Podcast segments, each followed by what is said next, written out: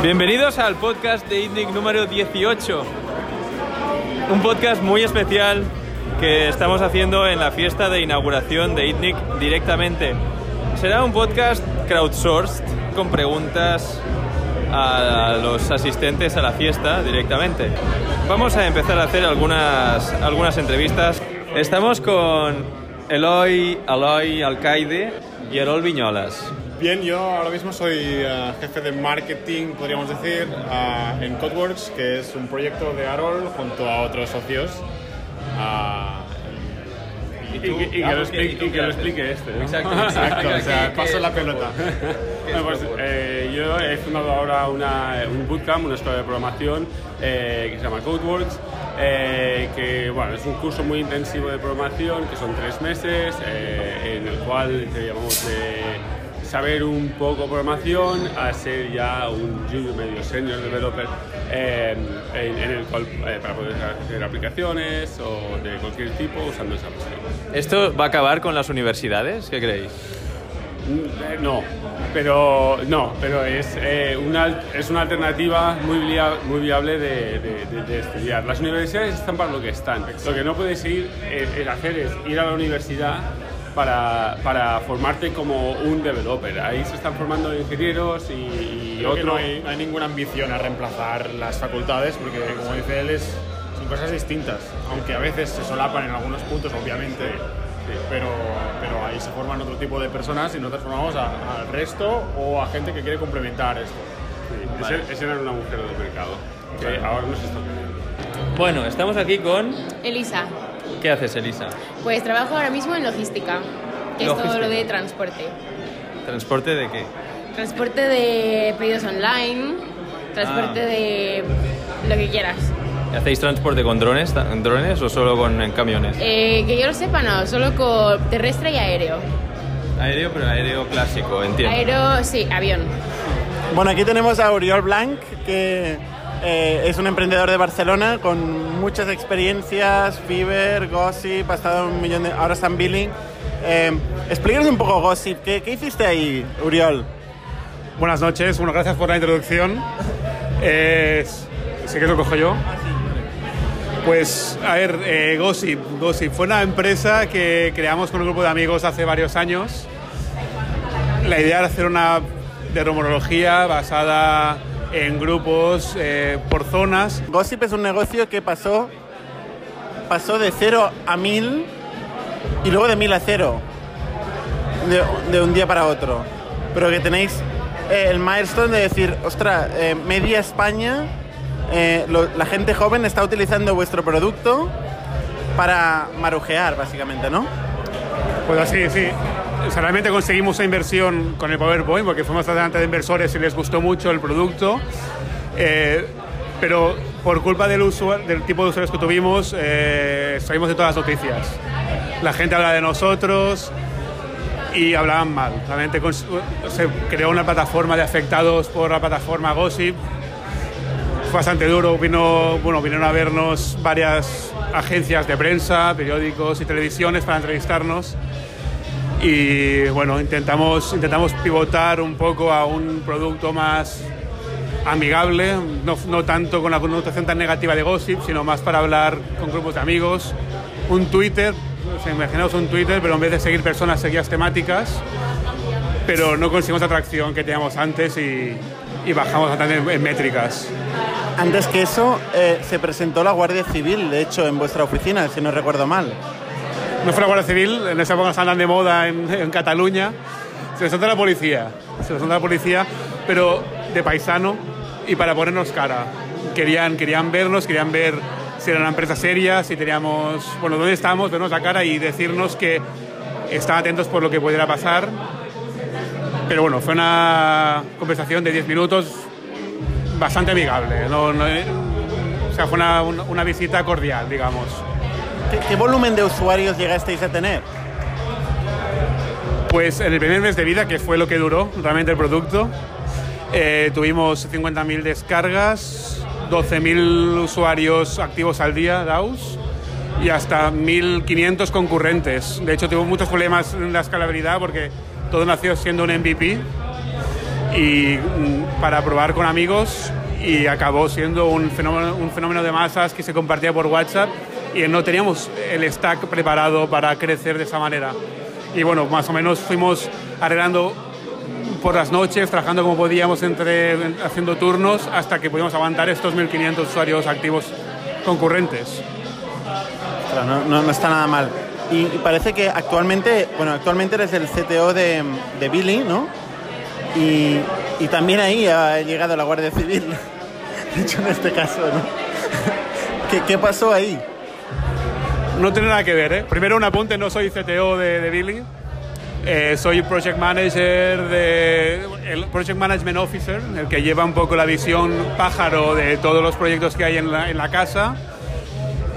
Y eh, sí, vino la Guardia Civil, pero es un tema no nada relacionado con el tema gossip, sino el problema es que los fundadores de la empresa en la que estoy actual, ahora no estoy emprendiendo, soy empleado en esta empresa, y vinieron a eh, contrastar unos datos de empresas anteriores que tenían los fundadores.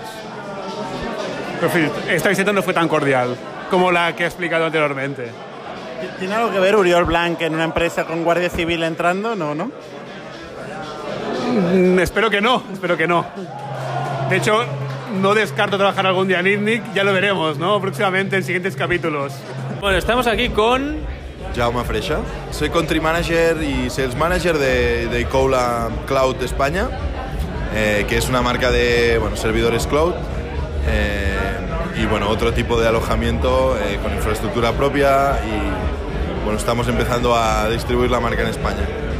cómo de difícil es, ahora que me dices, es una especie de Amazon Bueno. De esto. Vamos, vamos a competir, a intentar competir con Amazon. Amazon es una marca muy potente, obviamente, no, no solo en nuestro sector, sino en muchos otros. Y por lo tanto sabemos que es complicado, pero podemos dar servicio sin tener que externalizarlo como tiene que hacer Amazon. Podemos dar mucho mejor precio que lo que da él. Y somos una empresa, digamos, mucho, mucho más próxima a sus clientes y dando pues un- una plataforma que puede ser pues, muy muy parecida a, a lo que Amazon otros o otras empresas del, del sector te pueden ofrecer. Estamos aquí con Víctor Martínez, un eh, antiguo conocido, eh, archiconocido de, de, de. Y de hecho, hablamos de ti en el podcast anterior, que no creo que hayas escuchado, en el que creo que era Jordi Romero, comentaba que una vez Teambox te, te quiso contratar y te hizo, te envió como una prueba y lo enviaste a la mierda, una prueba de nivel de, programación o algo así. ¿Puedes hablar de esta historia? Eh, sí, así es. Eh, eh, me enviaron, me dieron acceso a su repositorio Git y me pidieron implementar un feature para su producto que básicamente era un contador de conversiones en su dashboard de administración. Yo es algo que no me parece muy bien, muy correcto que te pidan como prueba técnica. Más que nada porque básicamente estás eh, trabajando para ellos sin cobrar. Exacto, esa es la idea. Vale, entonces, ¿tú ahora qué estás haciendo exactamente? Eh, bueno, yo llevo... eh, ahora en enero va a ser dos años que dejé Camalún, después de cinco años, y bueno, en realidad me apetecía tomarme un respiro y aprovechar para hacer un par de viajes largos que tenía pendiente hacer. Y bueno, mientras tanto, para ir tirando, eh, he estado haciendo proyectos como freelance. Vale, de autónomo, o sea, estás en plan modo más relajado, haciendo proyectos más pequeños o que puedes hacer tú tranquilamente en tu casa. Sí, eh, sí, básicamente proyectos de a corto plazo, proyectos de tres meses, eh, que bueno, eh, Vale, vale. pacto un precio cerrado y ¿Te planteas volver a, al clásico trabajo de toda la vida o...? sí, de hecho el día 11 eh, empiezo a trabajar. Primicia, después de dos años. Sí, eh, eh, llevo desde agosto más o menos buscando activamente, bueno, pseudo activamente eh, trabajo. Y bueno, obviamente eh, con bastantes exigencias. Y, y, y bueno, eh, la verdad no, no ha sido tan fácil como esperaba. Eh, el mercado laboral no es tan diverso como esperaba. Igual es que apuntas muy alto o quizá, no sé, pregunto. Sí, por supuesto, apu- apunto alto, pero pero no sé, es como que predominan mucho eh, muchos negocios eh, sobre sectores que no me apasionan nada, como la banca, el, el advertisement, eh, eh, eh, bueno, vuelos, hoteles y estas cosas. Al final estas son las, las grandes startups de Barcelona y no, no me gustan. ¿Y se puede saber dónde vas a ir o es secreto todavía? Sí, me voy a, a trabajar a una empresa que se llama Jacotti, que es una empresa que hacen soluciones, eh, bueno, básicamente aplicaciones móviles para gente con deficiencia auditiva. Entonces, bueno, tienen una suite de aplicaciones para iOS, eh, bueno, eh, para mejorar la vida de estas personas. Un ejemplo, porque ahora mismo no se me ocurre una aplicación. Una de sus aplicaciones es un software que hace broadcasting. Está pensada para usar como... eh, imagínate que eres un profesor y estás dando una charla en una clase y tus alumnos tienen problemas auditivos. Entonces eh, tú hablas a través de tu iPhone y tus alumnos te escuchan cada uno eh, eh, su perfil auditivo adaptado a sus necesidades y bueno, te, te escucha a ti en tiempo real. Hola, mira, aquí estamos con Xavi y Matías. Eh, los dos están trabajando en distribuciones de Linux distintas, de hecho, en Red Hat y SUSE. Eh, y los dos son dos corporate open source, que es una categoría interesante que nos gustaría que nos contarais un poco. Xavi, ¿cómo es trabajar en una empresa open source como, como Red Hat? Bueno, pues es muy curioso, ¿no? Es trabajar en una big corporate, pero que es como un poco antisistema, ¿no? Que es hacer dinero del regalar código o, po- o poner a disposición el código a la gente, ¿no? Y como testear el sistema capitalista regalando cosas, ¿no? Es como muy curioso. A mí me, me gusta mucho la idea. Llevo dos meses trabajando aquí, así que la filosofía la voy cogiendo poco a poco. Pero ahora por ahora me gusta. Es como un trabajo que tiene también carga política y ética detrás y me gusta. A mí me gusta mucho. Matías, ¿qué es para ti trabajar en, en SUSE, eh, en una empresa también corporate open source? Eh, me gusta mucho porque tienes mucho espacio para trabajar, no solo en los proyectos de la empresa, pero también en open source en general. Es algo que se valora mucho y que puedes estar con tus proyectos open source que ya tienes, trabajar también un poco en tu tiempo de trabajo. Por ejemplo, ¿qué tipo de proyecto trabajas por tu cuenta contribuyendo al open source? Eh, soy maintainer de una parte pequeña del Linux kernel. Del Linux kernel. Del núcleo de Linux. ¿Que tú tienes contribuciones directas al Linux kernel? Sí, tengo, hago unas contribuciones yo mismo y después soy como el gatekeeper, el que mira los parches de los demás y dice si están bien hechos para aceptarlos en el kernel. ¿Cómo miden la productividad en este tipo de empresas, Xavi? Y ahora por ahora mm, no veo que me mida mucho la productividad en realidad. O sea, ¿Te, te tocan los huevos? No, realmente no. Estamos trabajando en Agile y por lo tanto hacemos meetings semanales viendo los resúmenes. Los resúmenes, no, obviamente no como las consultorías, que es como todo muy orientado por horas y orientado a la productividad, sino que es un poco más orientado a la buena calidad del software y por lo tanto es un poco más laxo, más laxo ¿no? Te dejan mucho espacio para trabajar como tú quieras en el producto. Por lo tanto, la productividad no es algo que midan muchísimo, muy estrictamente. Para ti también es así, Matías. Para ti también es así la productividad, ¿cómo la miden? No, no la miden. No, no la miden. A ver, al final tiene que... está el producto y tiene que funcionar y si hay un bug lo tienes que arreglar rápidamente, pero nadie está mirando eh, cuánto has tardado ni nada. A ver, hay, hay momentos de, de necesidad, pues entonces sí que se tiene que trabajar, pero nadie está controlando, tienes mucha libertad de organizarte las cosas tú. No hay ningún, ah, nadie te dice qué herramientas tienes que utilizar, bueno, aparte de Git.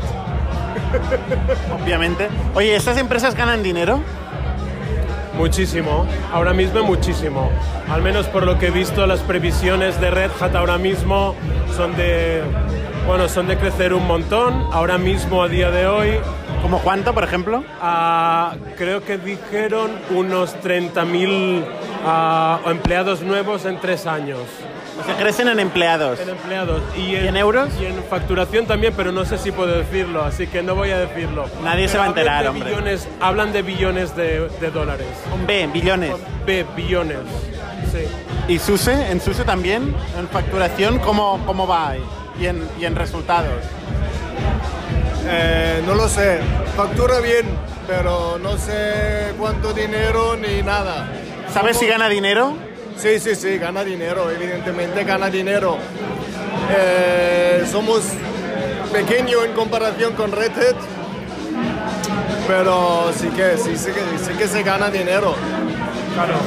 Yo digo, es, Red Hat lo que hace también es, es como de los primeros en la industria del software que empezaron a, vend- a vender servicios del software y por lo tanto son el, el- la- esta empresa que, que vende el servicio de atención al cliente, patching directo para empresas porque tú tienes un bug y por lo tanto sacan mucho dinero mensual, recurrente de todo este producto, de este servicio al producto.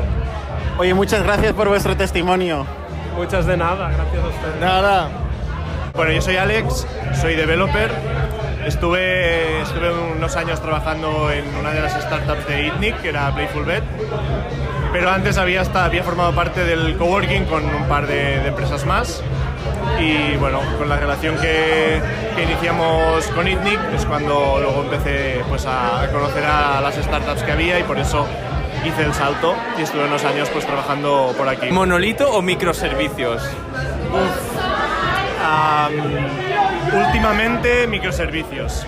Es decir, le estoy pillando el gustillo ahora, que además estoy en- ahora estoy en otra empresa que tengo una posición donde puedo ir un poco a mi aire y poder investigar sobre tecnologías y sobre metodologías. Entonces estoy, me estoy encalando un poco hacia microservicios, porque bueno, tiene, te da un poco más de facilidad, un poco más de, sobre todo, agilidad.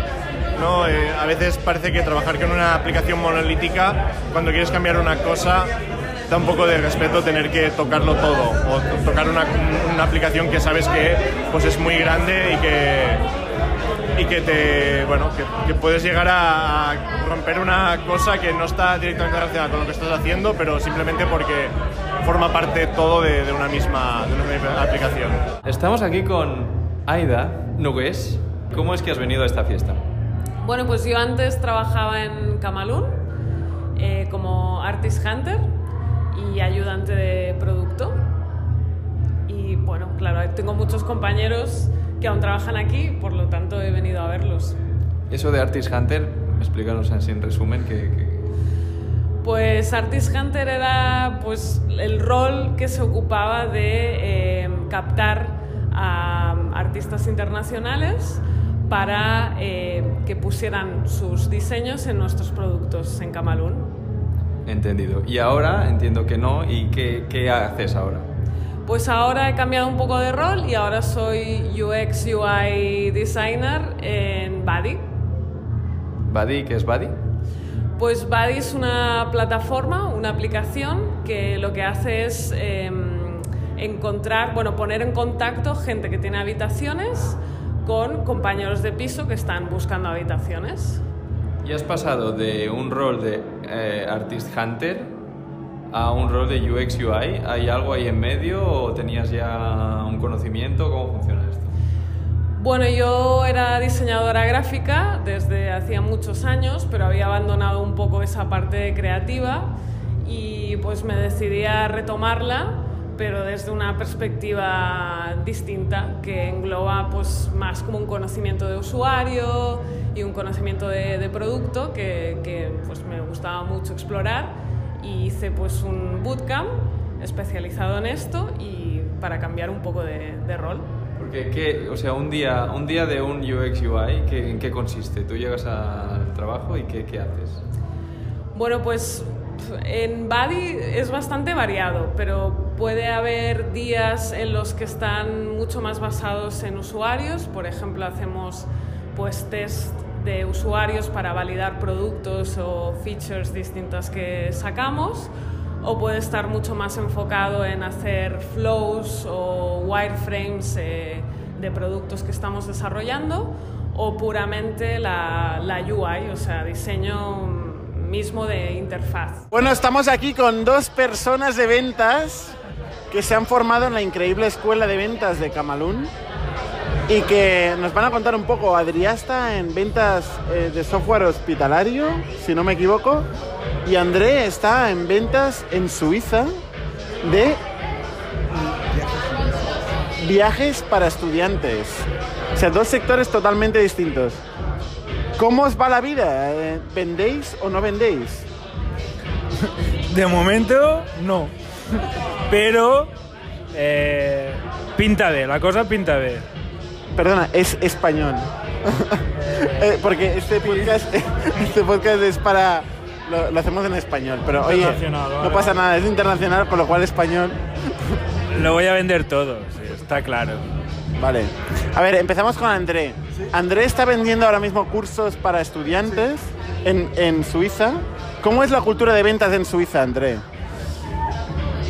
Hombre, es que um, es bastante duro porque uh, tienen como un ritmo muy, muy marcado y, uh, y la verdad no deja tanto la, la- la misma libertad que teníamos aquí o que tenía aquí en España. Es mentira, tienen tanta pasta que van sobrados. Dicen, venga, viaje a Suiza, Hawái, San Francisco, pim pam. O sea, Exacto, exacto. Yo vendo sueños básicamente y estoy muy orgulloso de venderlo porque es un producto muy sexy y, uh, y es y también bueno si lo puedo relacionar con Camalún uh, ha sido una muy buena escuela porque he sido el tercer mejor vendedor en el mundo para Education First. Entonces estoy muy muy contento.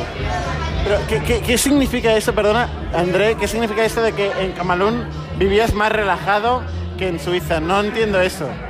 Sí, sí, no, no. ah, vivía mucho más relajado, no sé, porque el ritmo era, un poco distinto y porque el, el SEO era un poco también más tranquilo, no sé, o sea, me, ha- me ha parecido, me ha parecido. Solamente son, son sentimientos como sientes cosas.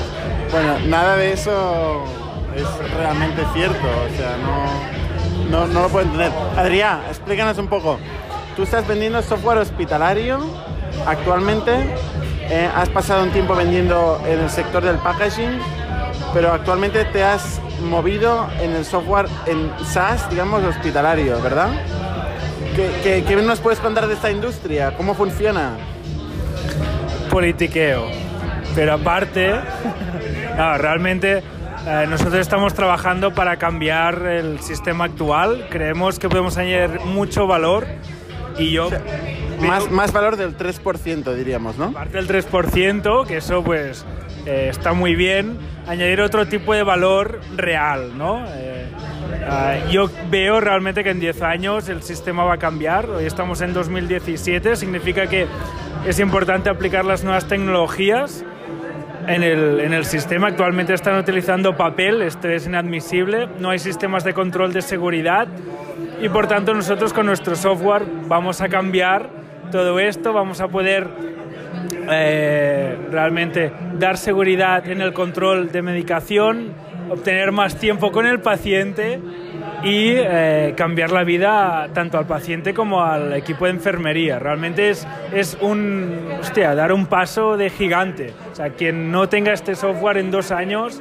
vive en el pasado. Y lo veo clarísimo. ¿Cómo, ¿Cómo vais a cambiar la vida exactamente? ¿En una palabra o en una frase corta? Pues mira, para la enfermera va a tener que hacer un 35% menos de pasos de lo que da ahora. A veces cuando cogen la temperatura, ¿no? El típico, ¿no? Que entras a, hostia, temperatura, em, vamos a ver las constantes vitales, lo apuntan en un papel o en un guante, que esto se pierde, Ander hasta control, apuntarlo en, el, ¿no? en el- la centralita del hospital. Esta información muchas veces por el camino se pierde o también las enfermeras pasan más tiempo haciendo de administrativas que haciendo su trabajo, que es atendiendo Una al frase, cliente. ¿eh?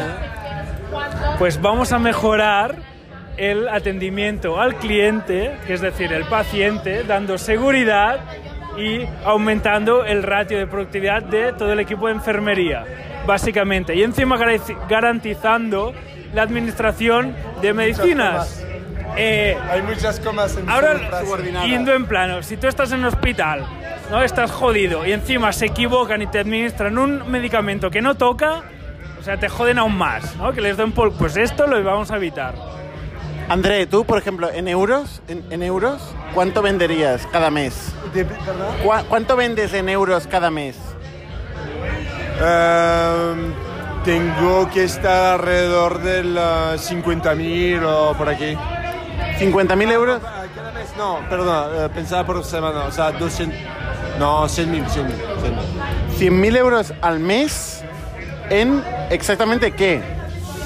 Bueno, ¿en qué? En, en- en formación, en, eh, en experiencia, porque al final la gente lo que hace es aprender idiomas, pero también vivir momentos fuera, del, fuera de su país.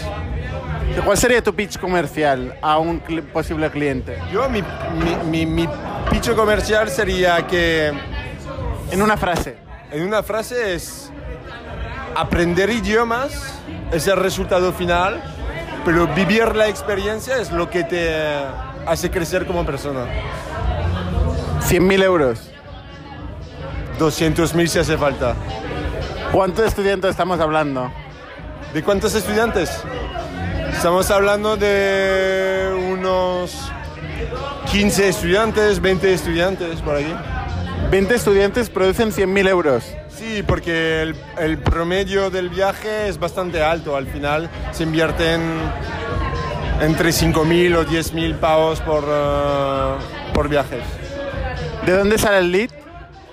Sale por marketing. Marketing, o sea, EF es una marca muy famosa, Education First. Y, eh, y la mayoría de los leads nos entra por marketing online y también hacemos ferias offline. ¿Qué porcentaje de conversión tenéis con los leads? Um, yo diría uno cada 10 uh, en leads cualificados y uno cada 100 en leads no cualificados. Leads cualificados son los online y no cualificados son los offline. ¿Quién cualifica los leads?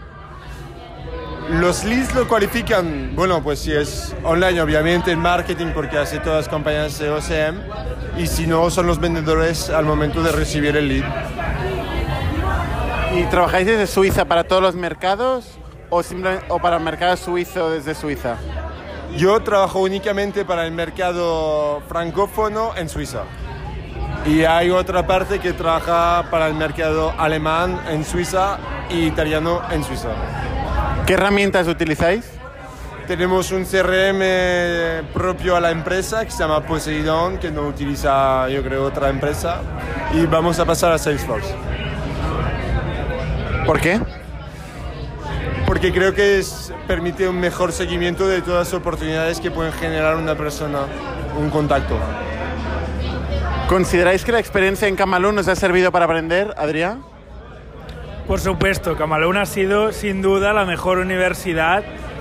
Ha sido un máster intensivo para luego eh, poder encarar cualquier proyecto. ¿eh? Y lo digo de verdad. Yo creo que Camalún ha sido para mí un paso importante al nivel de, cómo vender las cosas y, cómo aprender a, a em, a vivir en un entorno profesional. ¿Cómo definirías ITNIC en una frase? Wow. Pues yo creo que es como un, un caldo de cultivo para grandes ideas que, que, salen a la luz. Yo creo que INIT son, son colegas. A vanguardia. Una empresa que, en la que puedes crecer, aprender y pasártelo bien a la vez.